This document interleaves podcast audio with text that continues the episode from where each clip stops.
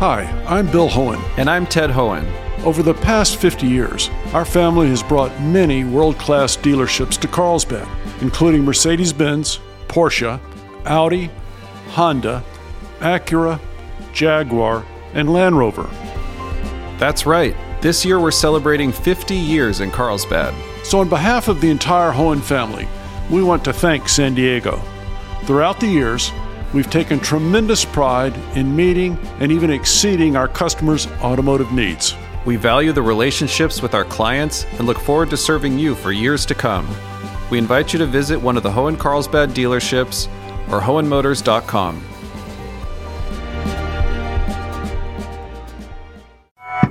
Framework is approved for San Diego's Commission on Police Practices.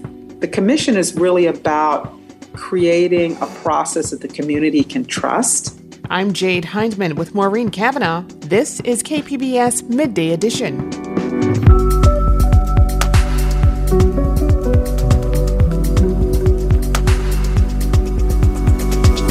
San Diego County and City commit to build more housing.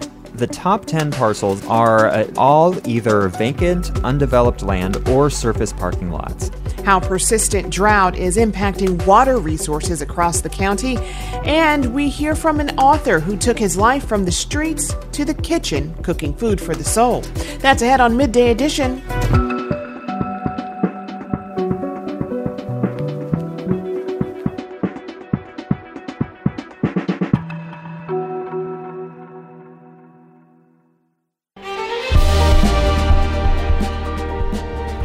I'm Bill Hoehn. And I'm Ted Hoehn. Over the past 50 years, our family has brought many world class dealerships to Carlsbad, including Mercedes Benz, Porsche, Audi, Honda, Acura, Jaguar, and Land Rover. That's right. This year we're celebrating 50 years in Carlsbad. So, on behalf of the entire Hoehn family, we want to thank San Diego. Throughout the years, We've taken tremendous pride in meeting and even exceeding our customers' automotive needs. We value the relationships with our clients and look forward to serving you for years to come. We invite you to visit one of the Hoehn Carlsbad dealerships or hoehnmotors.com.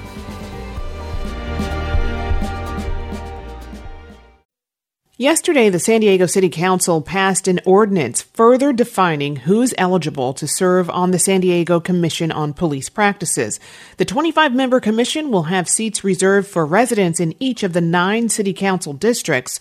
Additional seats are set aside for young people as well as people from low or moderate income neighborhoods. But eligibility for relatives of law enforcement and those with criminal records were the most contentious issues the City Council addressed yesterday. Here to tell us more is Andrea St. Julian, an attorney and co chair of San Diegans for Justice. Andrea, welcome. Thank you. What did the City Council approve yesterday, and how will it shape the Commission? Well, this is what is called the implementing ordinance. So it has a lot of very important information and very important requirements that will help round out and shape the commission so it can become fully functional. One proposed rule would prevent immediate family members of law enforcement from serving on the commission. It's something that the San Diego Police Officers Association came out against. You voiced support for it. Why do you feel this is an important rule for the commission? Well, the first thing I want to make sure is people understand that this rule is not as broad as the police union claimed it to be. It only prohibits family members of law enforcement who work here in San Diego. It does not preclude either people who uh, have worked in law enforcement or their relatives uh, outside of San Diego. So there will definitely be an opportunity for people with law enforcement experience and also relationships with people who have law enforcement experience to be on the commission. So that's very important to understand. It was just that best practices shows that it's it's really inappropriate for people related to San Diego law enforcement to be on the commission, and uh, that's why we supported. I mean, how might that be a conflict of interest? It, and it and it would be, you know, if your family member is on is and it's a close family member like a parent or a child if the, the, that law enforcement officer is a part of the San Diego Police Department, they may have loyalties to that person. That person may know the particular person who's involved in the complaint. And it, it doesn't really look good to the community.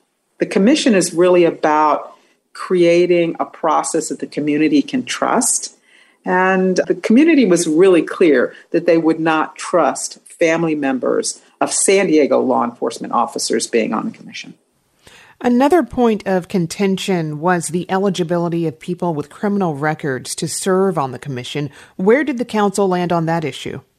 The council did not change the provision that um, prevented people who had convictions for violent crimes against staff, government staff, or uh, government officials they did not uh, change that amendment. So that still stands. Uh, are you satisfied with how the process to formalize the commission has been conducted thus far? It's been very slow. We are coming up on two years since the charter amendment passed. I don't think that it was particularly appropriate that it took two years for this ordinance to uh, come into being. But, you know, that's uh, water under the bridge now what we'd like to see is the commission fully up and running, that the new commissioners are appointed, and that we can, you know, get moving on the mandate of the voters. Overall, can you talk about the makeup of the commission? Sure. At the moment, the commission is just has interim commissioners. What will happen in the future is that the 25 commissioners who are appointed, appointed will come from very diverse backgrounds. And that's what's really important, and diverse in a number of ways. They will be uh, primarily diverse in, in terms of geography, right? Uh, there will be commissioners from every district in the city. It will also have um, diversity in terms of background. You will have people uh, or should have people who have experience with homeless issues, experience with law enforcement, experience uh, in academia. And, and those are just a, a few examples. You're also going to have people from disparate racial and ethnic backgrounds, uh, people from disparate gender backgrounds, so that the commission really reflects the community of San Diego. And what's the next step for the commission after yesterday's vote? I believe that the next step will be to have a second reading on the ordinance within the next 30 days. After that, the if it passes at the second reading, then there will be a 30 day time period uh, before the uh, ordinance it goes into effect. And then the next step is to appoint commissioners. That is really important, the permanent commissioners. Uh, that's going to take a lot of work, but hopefully that will be done uh, appropriately and expeditiously. I've been speaking with attorney Andrea St. Julian, co chair of San Diegans for Justice. Andrea, thank you very much for joining us. Thank you, Jade. We reached out to the San Diego Police Officers Association but have not received any comment you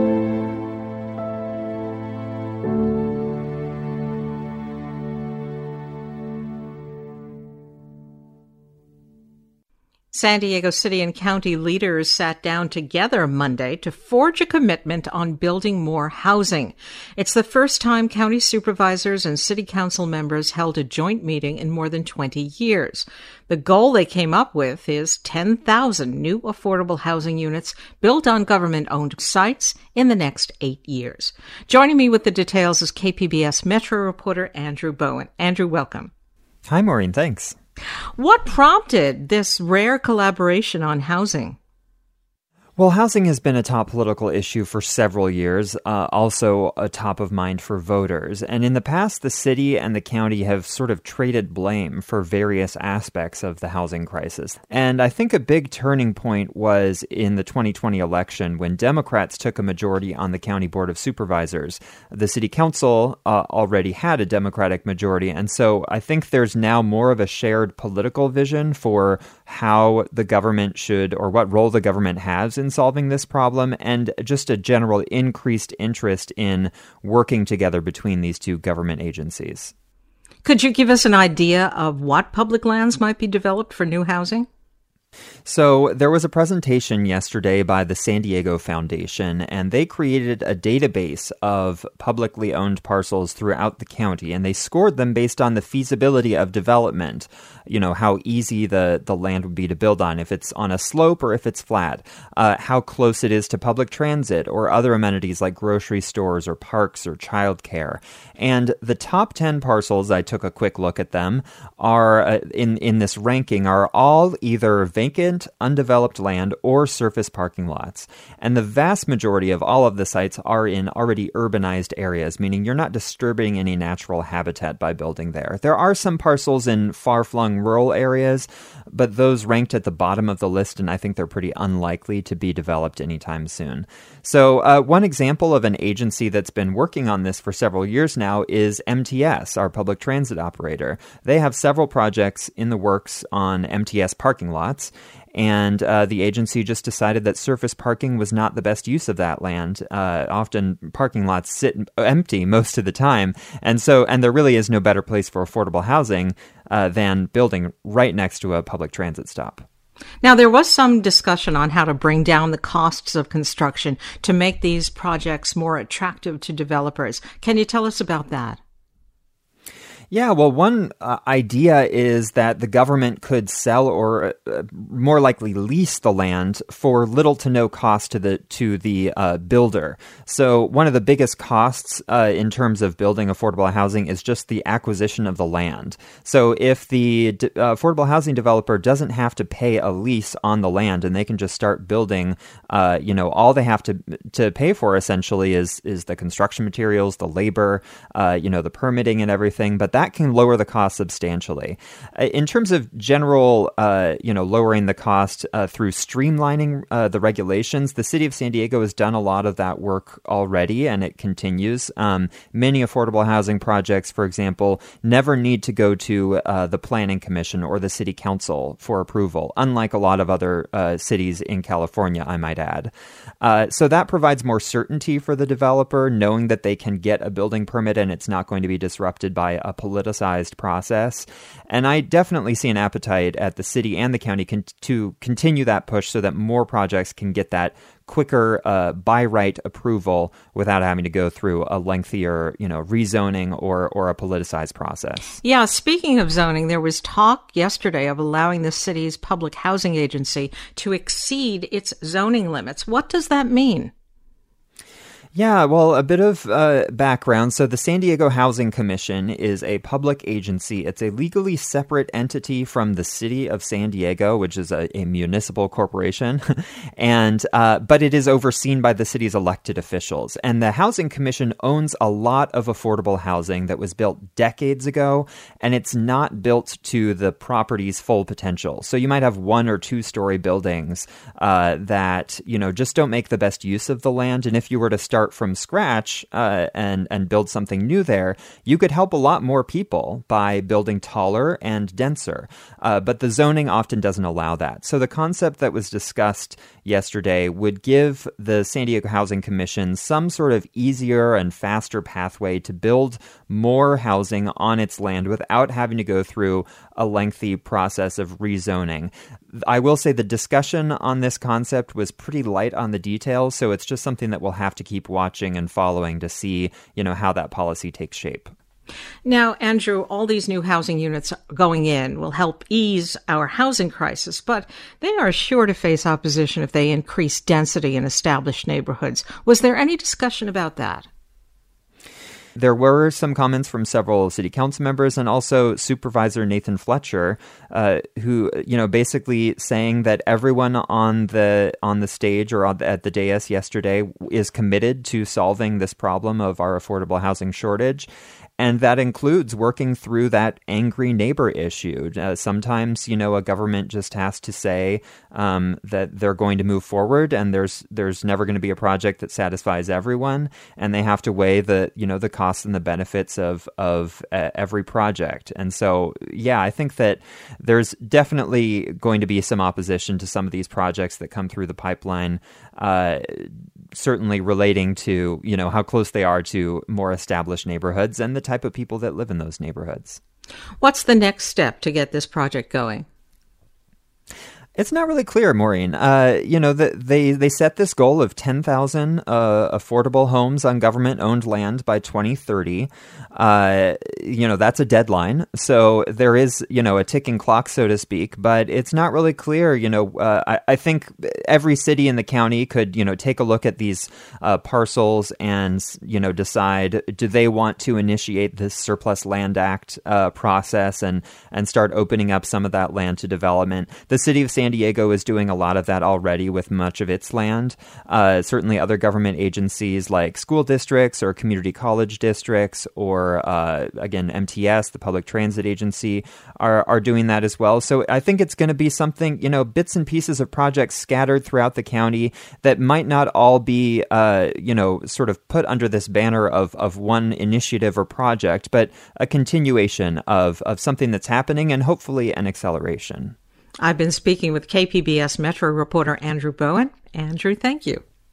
Thank you, Maureen.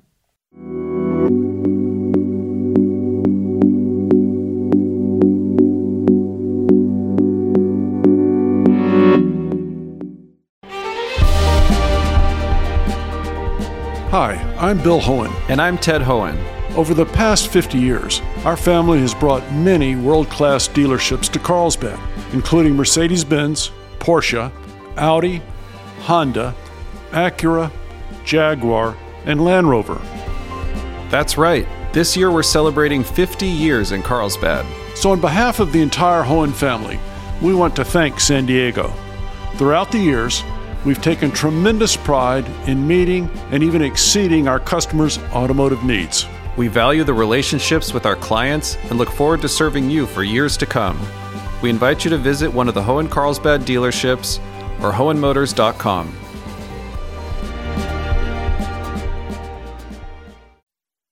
You're listening to KPBS Midday Edition. I'm Jade Hindman with Maureen Cavanaugh.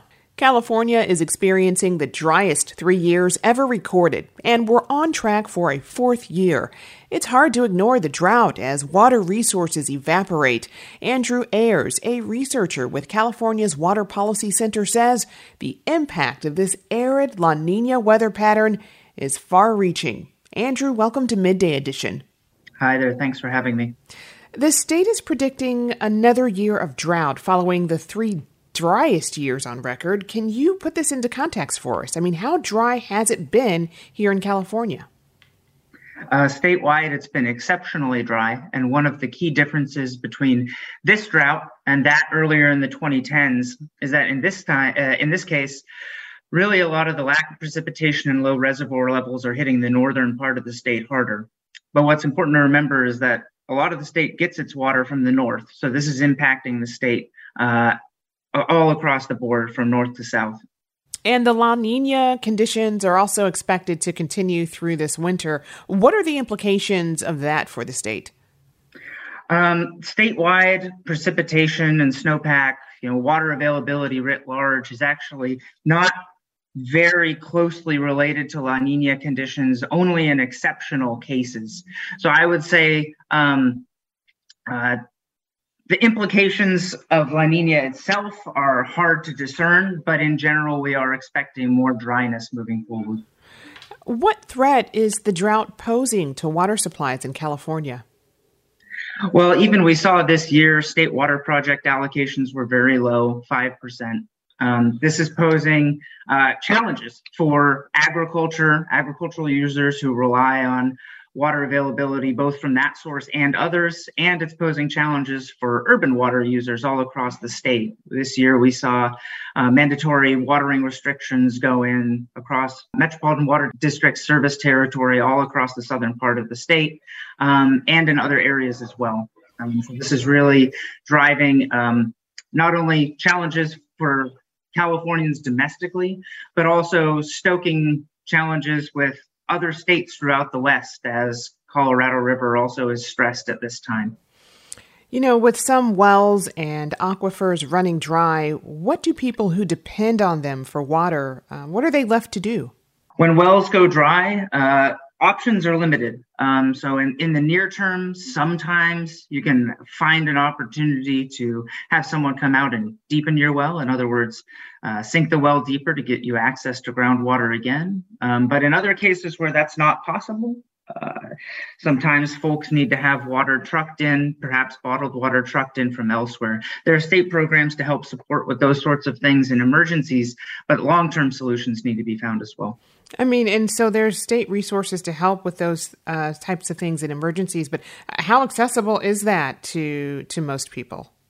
Accessing those sorts of programs can be difficult. Um, I think that's one thing that the state has tried to make progress on and put an emphasis on moving forward is making those types of one making those types of programs more accessible in emergency situations and two sort of linking them to longer term plans to do things like connect communities especially in the central valley who are losing water access during drought to larger water supply systems to give them more reliability moving forward You've written about more long term implications of California's drought conditions on the state's agricultural product.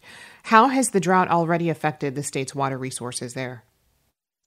Uh, so one one of the key uh, sort of lessons from this drought is that um, there's a need to think more about using groundwater resources as storage opportunities. So in wet years, we would take sort of our abundance of of surface water that we have available, store it in underground aquifers, and then have it available for extraction later during drought periods. Um, that's going to be a, a, a key um, measure or action moving forward to help mitigate the impacts of drought, which have been severe. I think in this year, we've seen over half of the usual uh, acreage planted in rice in the Sacramento Valley not be planted. This has implications not only for those farmers, but also for the communities that depend on that agricultural production for their livelihood. And what about water conservation? So far, the public response to calls for conservation have been modest. I mean, how much conservation is needed to make a difference? And, and what do you think it'll take for people to actively take part in that? So water conservation is definitely and and, and undeniably going to be a key uh, part of the solution moving forward. Um, I think Californians did an amazing job conserving during the last drought, and that put us, in some ways, on nice footing for this drought. Folks are using less water overall uh, on average but it also makes things difficult because some of the some of the easy options like uh, you know re- replacing water thirsty lawns have already been have already been adopted in some areas. So the additional sort of the incremental progress in water conservation is now in some places harder than it was 10 years ago. Um, now that means that people are going to have to get more innovative um, but also that water utilities, so so the distributors serving serving urban users, are also going to have to become a little bit more flexible and a little bit little bit more nimble in thinking about broadening their their supply portfolio as well, um, in addition to stoking conservation amongst their ratepayers. I've been speaking with Andrew Ayres, a researcher with the Public Policy Institute of California's Water Policy Center. Andrew, thank you very much for your insight. Thank you, Jade.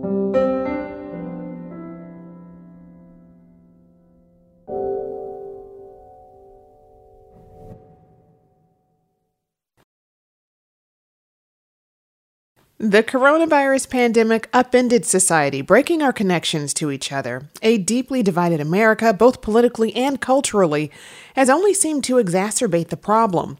A new book takes a look at the science of belonging, how it plays a role in our mental and physical health, and how it can help lead to a society based on inclusiveness and human connection. I'm joined now by Jeff Cohen, professor of psychology at Stanford University and author of the new book, Belonging The Science of Creating Connection and Bridging Divides. And welcome to you. Thank you so much, Jade. It's a pleasure to be here. In the book, you write about how many people are undergoing a crisis of belonging. What does that mean exactly, and why do you want to focus on that in this book? Well, belonging is a core human need that we've evolved to be exquisitely attuned to. One of the most important things for our survival as a species was working together to solve common problems. And we've evolved such that when that sense of belonging comes under threat or comes under siege, it has ripple effects, both biologically and psychologically. And to take just one example of the crisis of belonging, roughly 20% of Americans suffer from prolonged or chronic loneliness, which research suggests is as bad for our health as smoking a pack of cigarettes a day. Meanwhile, people are increasingly disconnected because of the pandemic. There is increasing disconnection due to economic deprivation and inequality and the feeling that many Americans have of being left behind. And so all of that together creates what Pete Buttigieg has called a crisis of belonging. And I co opted that term to describe one of the things I think that defines the era we're in. A lot of the science and research you highlight in your book is not necessarily new science, but something you call situation crafting. Can you explain what that is? One of the things that social psychology, my field, has shown time and again is that one of the most powerful predictors of people's behavior is the situation that they're in right here, right now, in the classroom, the office, the boardroom, the cafe, what is happening around us, including the blink of an eye from someone or a smile or being treated politely, has much more impact on us than we appreciate. And so much most of us go about our day-to-day lives feeling as though what really matters is personality, what's inside of people. But what social psychology underscores is the power of the situation, the situation right here, right now. And what that implies as a corollary is that each of us has some of that power. We share some of that power of the situation because each of us is, by definition, part of the situation in which we find ourselves. And by acting or talking or interacting in different ways, we can sometimes have huge consequences on the trajectory of our encounters, on the possibility of growth in them. And so I wrote this book out of my hope and belief that by shaping the way in which we interact in our day to day encounters, we can mitigate this crisis of belonging, sometimes in surprisingly powerful ways, the research suggests. What do you think about technology? I mean, what role does technology play in all of this? Despite all of the ways we have to connect with uh, each other that didn't exist just a generation ago, there is still this disconnect for many people. Why do you think that is? one of the things that creates a true authentic sense of belonging is being accepted for who you are feeling as though you don't have to prove yourself or win approval or to pretend to be somebody else and one of the things i think that social media does in particular especially for the youth is to turn many of our encounters and relationships and make them more performative and voyeuristic which undercuts that true sense of connection. Research suggests that one of the things that we really appreciate is that sense of being seen for who we are and being authentically responded to. That is very, very difficult over social media, where people are often focused on being liked, getting attention. It's like sort of catnip to our brains. And so I think that social media has to some degree compromised our ability to create true and meaningful friendships, especially across these fault lines, uh, lines of difference, racial lines, political lines. And, and I think as a result, we're increasingly feeling disconnected, not just from people in our sort of physical proximity, but from people, fellow Americans who inhabit a different world from from what we do and and social media while it can be a tool to connect us we need a lot more research to find out how to make that happen without the costs mm. your book title includes the aspirational words bridging divides but that mm. seems like a tall order in 2022 doesn't it It really does. And I'm not saying it will be easy. However, there are small steps we can all take to really bridge divides. One of my favorite examples in this realm is research by Dave Broockman and Josh Kalla. And just to make a long story short, in their amazing research, they have 10 minute conversations across political lines. And within that 10 minutes, they create more intergroup understanding and change in political attitudes. They go to some of the most conservative areas in Florida. And in effect, through these conversations, open up conservatives to support transgender rights. And they find effects that are enduring. Even months and months later, these individuals, as a result of this 10 minute conversation, are more supportive to transgender rights and more likely to take a stand against hate propaganda against transgender people. What happens in those 10 minute conversations? The interaction is such that people feel treated respectfully, listened to. They are not judged. What's often notable about these conversations is what's missing. The canvassers are not bombarding the residents with information and facts to kind of coerce change. Instead, they're having a conversation in which they're turning this issue over together and looking at it from multiple points of view. And the residents feel affirmed and seen as a result, which opens them up to change. And time and again, we see this. Little things that we do in our day to day encounters can sometimes have a big effect. I'm not saying it's going to be easy, but if we each do this in small ways throughout our day, a little thing can add up to a big change. You write about how belonging and exclusion often go hand in hand. Why is that? Well, belonging is that sense of being part of a larger group and being accepted and mattering to it. And it is possible, in a lot of cases, an easy path to belonging is to exclude. They are different from us. I am not like them. And one of the ways in which this happens is, of course, through discrimination and stereotyping. At least I'm better than them. Research suggests, for instance, when people feel bad about themselves, when they feel threatened, like their self worth is under attack, they purchase self esteem by putting down outgroups, in effect, restoring their self worth by comparing themselves downwardly with a denigrated outgroup. So that's one example of how putting down others, excluding others can help us to psychologically restore ourselves. And that's not a good thing. That is one of the things that divides us. The need to belong can have positive effects or negative effects depending on how it's channeled. And what I really believe is that one of the things that's leading people down extremist paths and join hate organizations is a lack of authentic belonging in their day-to-day lives. Of course, is not the only thing.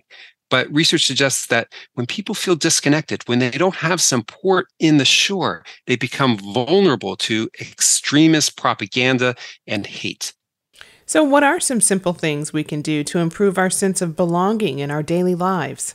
There are so many things one is simply to be polite in our encounters, especially across lines of difference.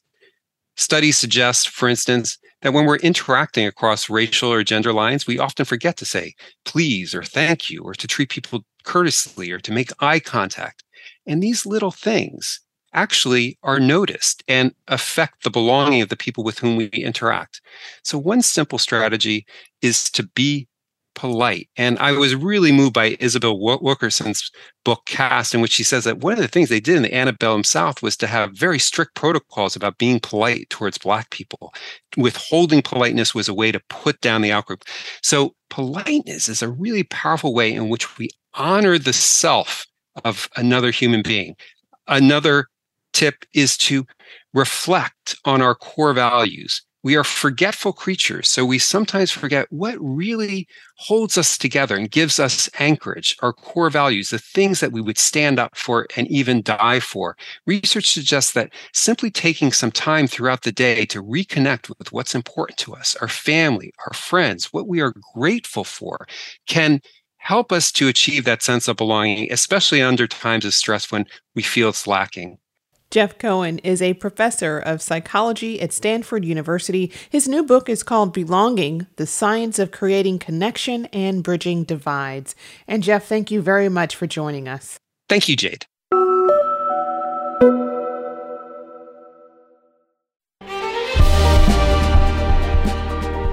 Hi, I'm Bill Hoehn. And I'm Ted Hoehn. Over the past 50 years, our family has brought many world class dealerships to Carlsbad, including Mercedes Benz, Porsche, Audi, Honda, Acura, Jaguar, and Land Rover. That's right. This year we're celebrating 50 years in Carlsbad. So, on behalf of the entire Hoehn family, we want to thank San Diego. Throughout the years, we've taken tremendous pride in meeting and even exceeding our customers' automotive needs. We value the relationships with our clients and look forward to serving you for years to come. We invite you to visit one of the Hoehn Carlsbad dealerships or hoehnmotors.com.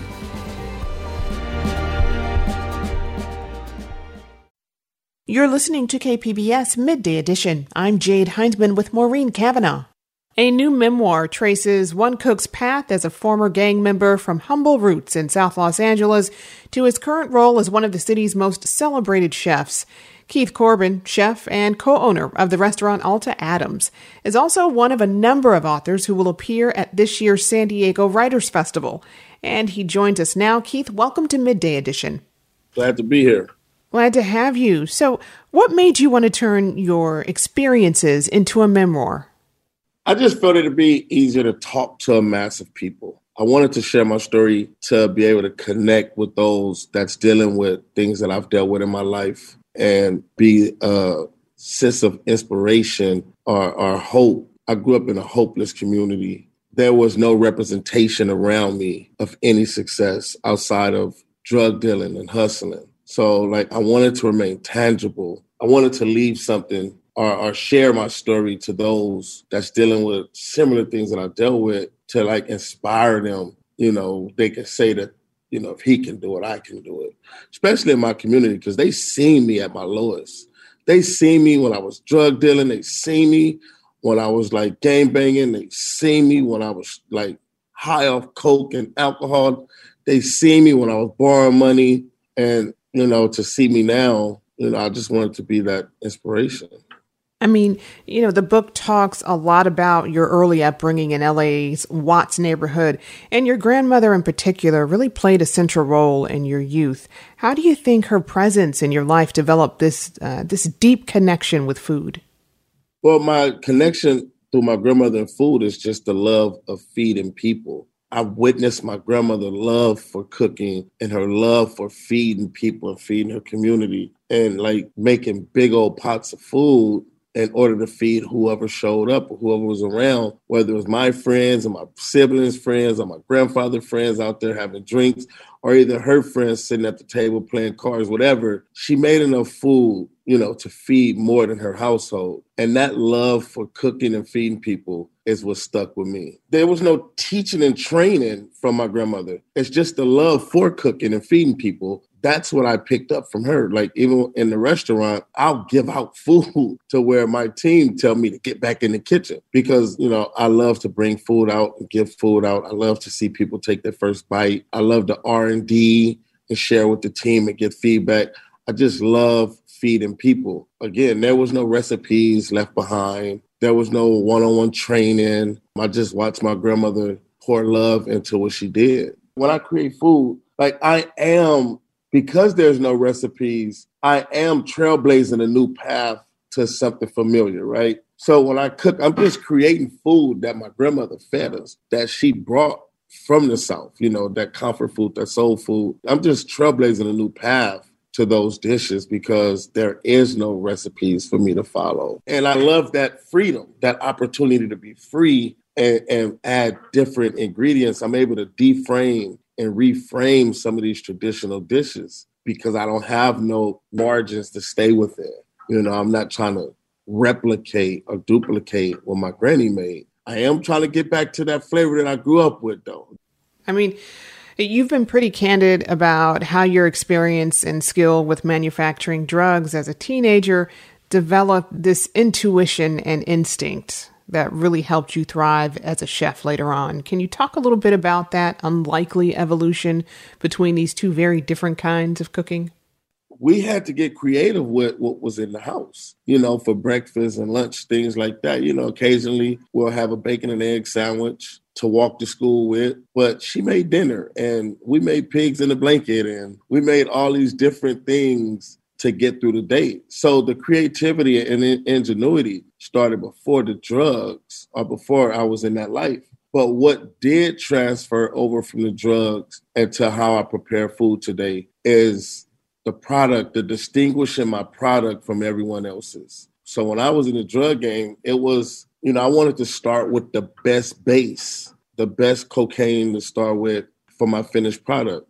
And I always thought about how do I distinguish my product from everyone else's, you know, for my client to walk past the convenient guy on the corner and come to my house and purchase. And that's how I approach it in the restaurant. So we hit the farmers market, we get to know the farmers, we get to know the people put, picking the food. We work with local farms at these schools and these community gardens. And I like to be able to have a guest ask about these dishes and we're able to tell those stories um, about where we source this from and what's going on with this garden in this community and what they do with the kids and, and things like that. But it's it's the same just starting with a, a good base, fresh produce, great produce, food that's pre-loved, something like cornbread, like cornbread recipe is the same. It's butter and it's milk and it's baking soda and cornmeal and flour and baking powder. It's like that's the same basis for every cornbread. It's like how do you take this recipe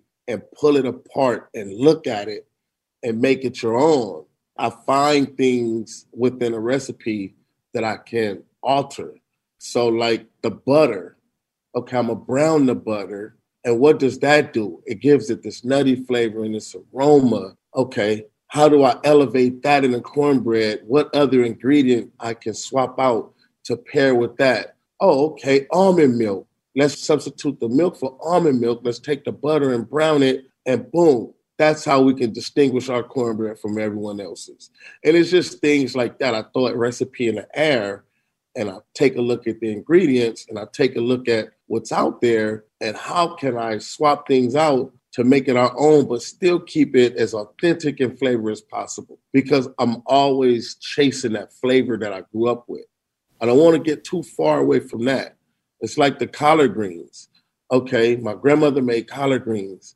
She used to use a little vinegar and a little chili flake, and she used to use smoked ham hock or turkey neck. All right, let's throw this recipe in the air. What does what? Okay, we can't swap out the collard greens. Yeah, we could change the chili, but chili flakes is common, so we'll use that. Okay, my granny used regular distilled vinegar. We'll get some champagne vinegar. Okay, what else is it? You have the ham hock. What does that bring? That brings the fat, you know, it brings the smokiness, then it brings this meat flavor. Okay, but I want everybody to enjoy my greens. So I'm gonna take the ham hock out I'm gonna find some fat, which is some neutral oil, and I'm gonna put that in the smoker and smoke the oil. And so now I got two of those components, the smoke and the fat without the meat. And it's just doing those type of things when I'm looking at the recipe, right? Right, right. And so like when you do that, are you looking to make them more vegan and vegetarian or more healthier for the community? I mean, what's behind that? It's more of combating, I mean, you know, combating this, my, I believe, false narrative that soul food or comfort food is the number one contributor to our health problem, right? It's not the food that we create, it's the lack of resources and the product that's put in our community that our parents has to use to feed us, right? So I want to like fight that. You know, when you put a healthy tag on on, on food, kind of scare people off, you know, or vegan, but I just clean it up. You know, I kind of clean it up the way we eat here in California. And that's why I call it California soul food. Like you won't find the lard or you won't find the ham hock in the greens, but you'll taste them and, and they taste just the same. You know what I mean? So it's more so about like just making it a little more healthier, cleaning up, making it lighter. The food is much lighter the flavors are the same. The food are much lighter. I can say that. And all of that sounds delicious. I've been speaking with Keith Corbin, chef and author of the new memoir, California Soul, an American epic of cooking and survival. You can catch Keith Corbin this Saturday, October 8th at the San Diego Writers Festival, where he will take part in two panels on memoirs and social justice through food writing. Keith, thank you so much for talking with us today. Thank you.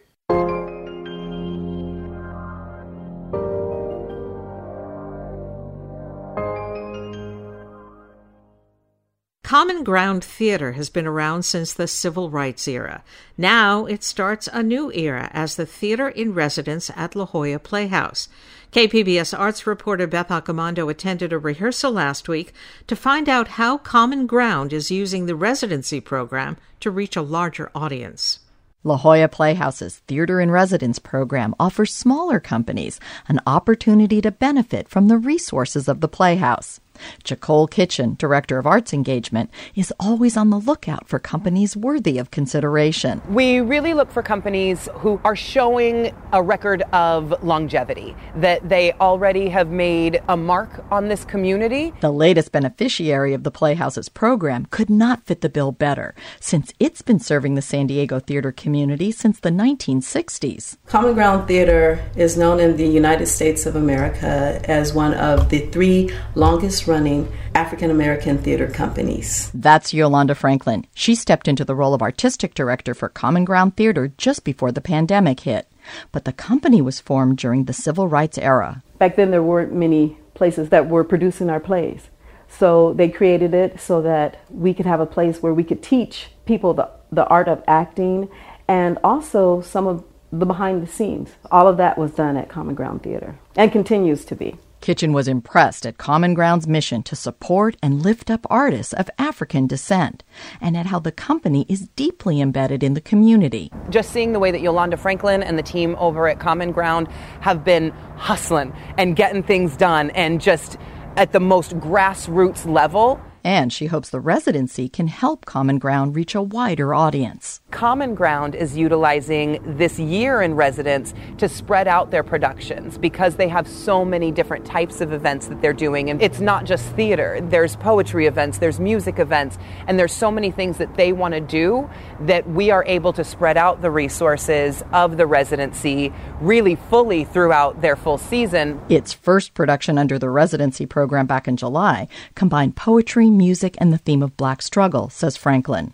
We all are struggling at some point. We all have something that has oppressed us and kept us down that we need to say, I'm going to still rise above that. And so the audience, the audience feedback was, it was like we were all in it together.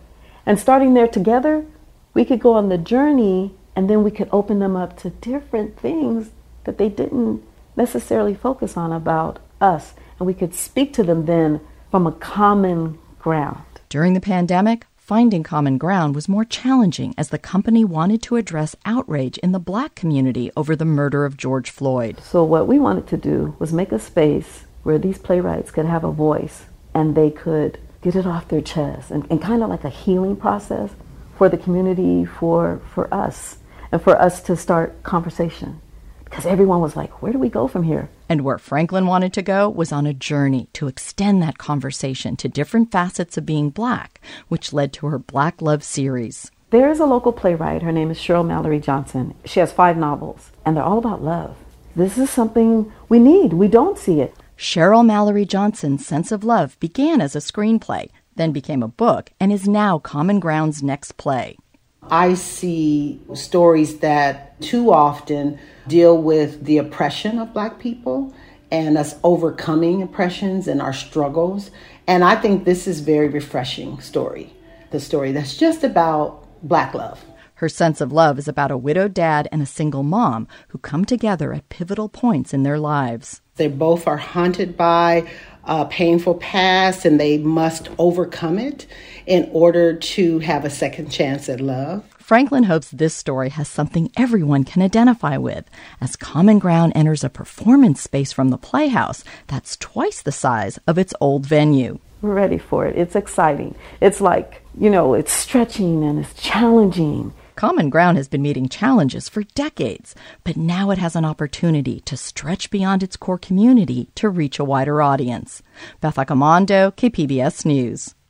Common Ground's A Sense of Love runs October 14th through the 16th.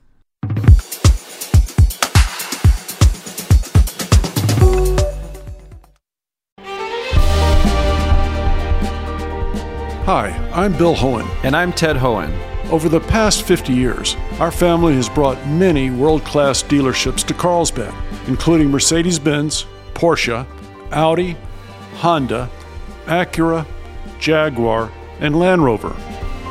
That's right. This year we're celebrating 50 years in Carlsbad. So, on behalf of the entire Hoehn family, we want to thank San Diego. Throughout the years, we've taken tremendous pride in meeting and even exceeding our customers' automotive needs. We value the relationships with our clients and look forward to serving you for years to come. We invite you to visit one of the Hoehn Carlsbad dealerships or Hoehnmotors.com.